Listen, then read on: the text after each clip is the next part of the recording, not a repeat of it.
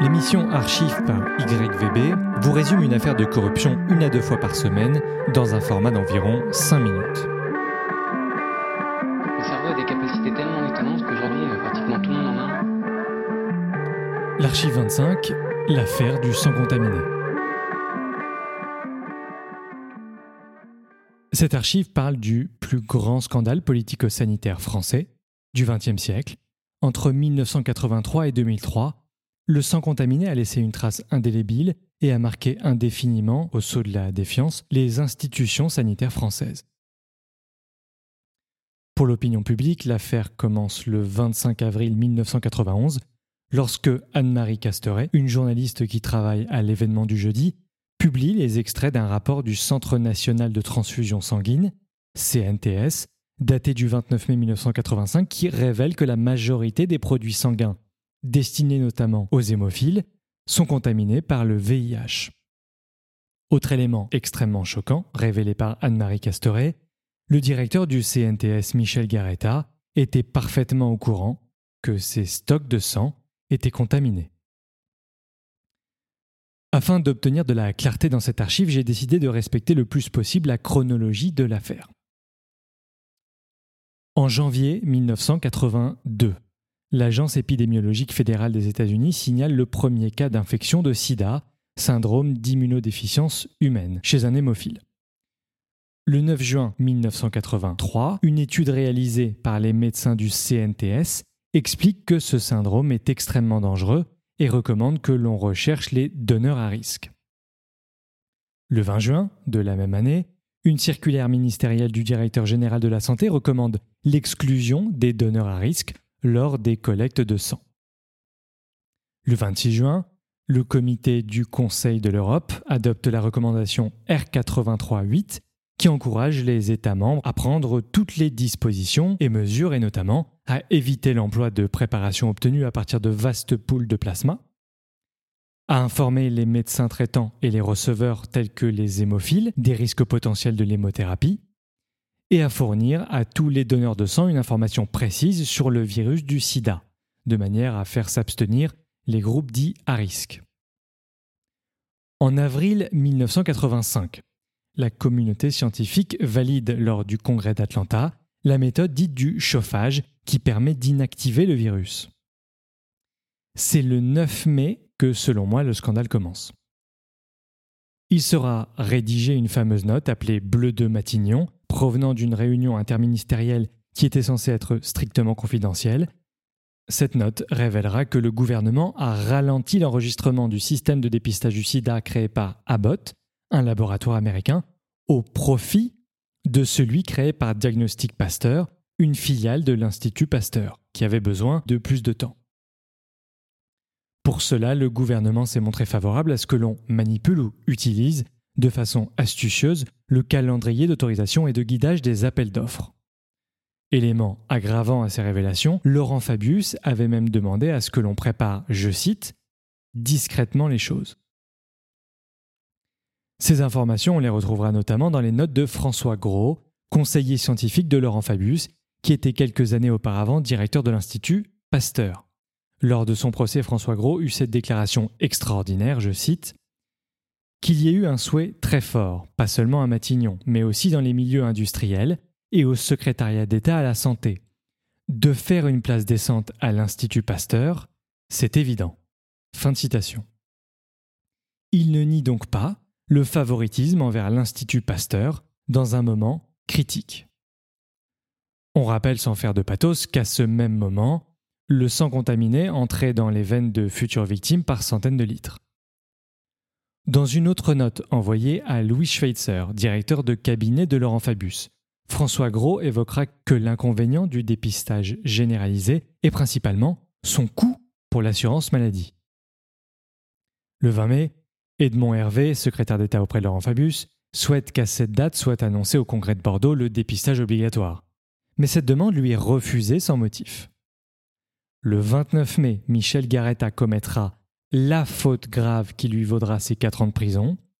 Lors d'une réunion au CNTS, il fera adopter la décision de continuer la distribution de l'eau de produits sanguins non chauffés, tout en ayant la pleine connaissance que ces derniers sont contaminés. Et voici la position écrite du président du Centre national de transfusion sanguine.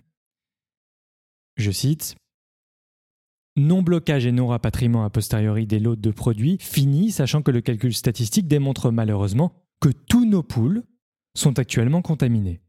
C'est aux autorités de prendre leurs responsabilités sur ce grave problème et éventuellement de nous interdire de céder des produits avec des conséquences financières que cela présente. Fin de citation.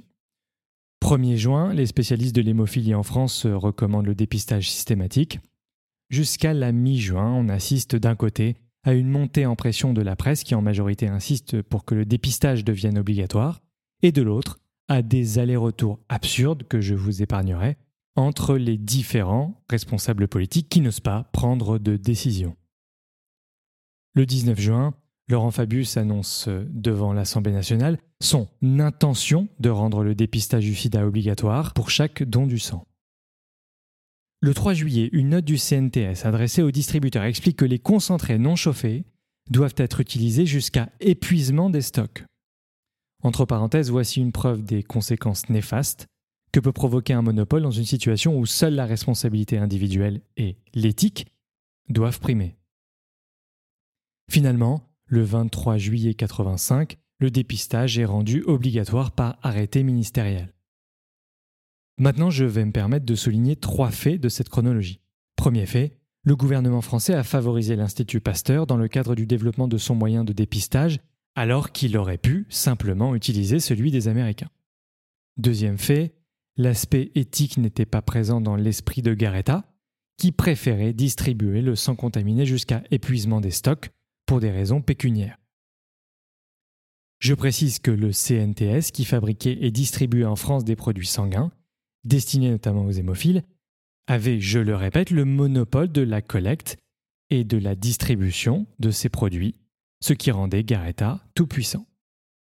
Troisième fait, le gouvernement n'a pas poussé au développement de l'utilisation de la technique dite du chauffage qui permettait de désactiver totalement le virus. Et il a sciemment ralenti la situation en raison des coûts pour l'assurance maladie. Je précise que le risque de contamination du VIH la voie de la transfusion sanguine est établi par la communauté scientifique vers novembre 1983 et que la technique de chauffage, technique qui, là encore je le répète, permet d'inactiver le virus, est validée, elle, depuis octobre 84. Qui a payé pour ces erreurs? En 1993, en appel, quatre personnes furent condamnées. Michel Garetta pour tromperie, condamné à 4 ans de prison ferme. Pierre Alain, responsable lui aussi au CNTS, mais au département recherche et développement, à 4 ans, dont 2 avec sursis. Jacques Roux, ancien directeur général de la santé, condamné à 3 ans avec sursis pour non-assistance à personne en danger. Et enfin, Robert Netter, également jugé pour non-assistance à personne en danger, ex-directeur du laboratoire, lui sera relaxé. Pour les politiques, c'est une autre affaire. En 1999, devant la Cour de justice de la République, comparèrent trois responsables du gouvernement avec la charge d'homicide involontaire, l'ancien Premier ministre Laurent Fabius, la ministre des Affaires sociales Georgina Dufoy et le secrétaire d'État Edmond Hervé. Les deux premiers seront relaxés, seul Edmond Hervé sera condamné mais dispensé de peine.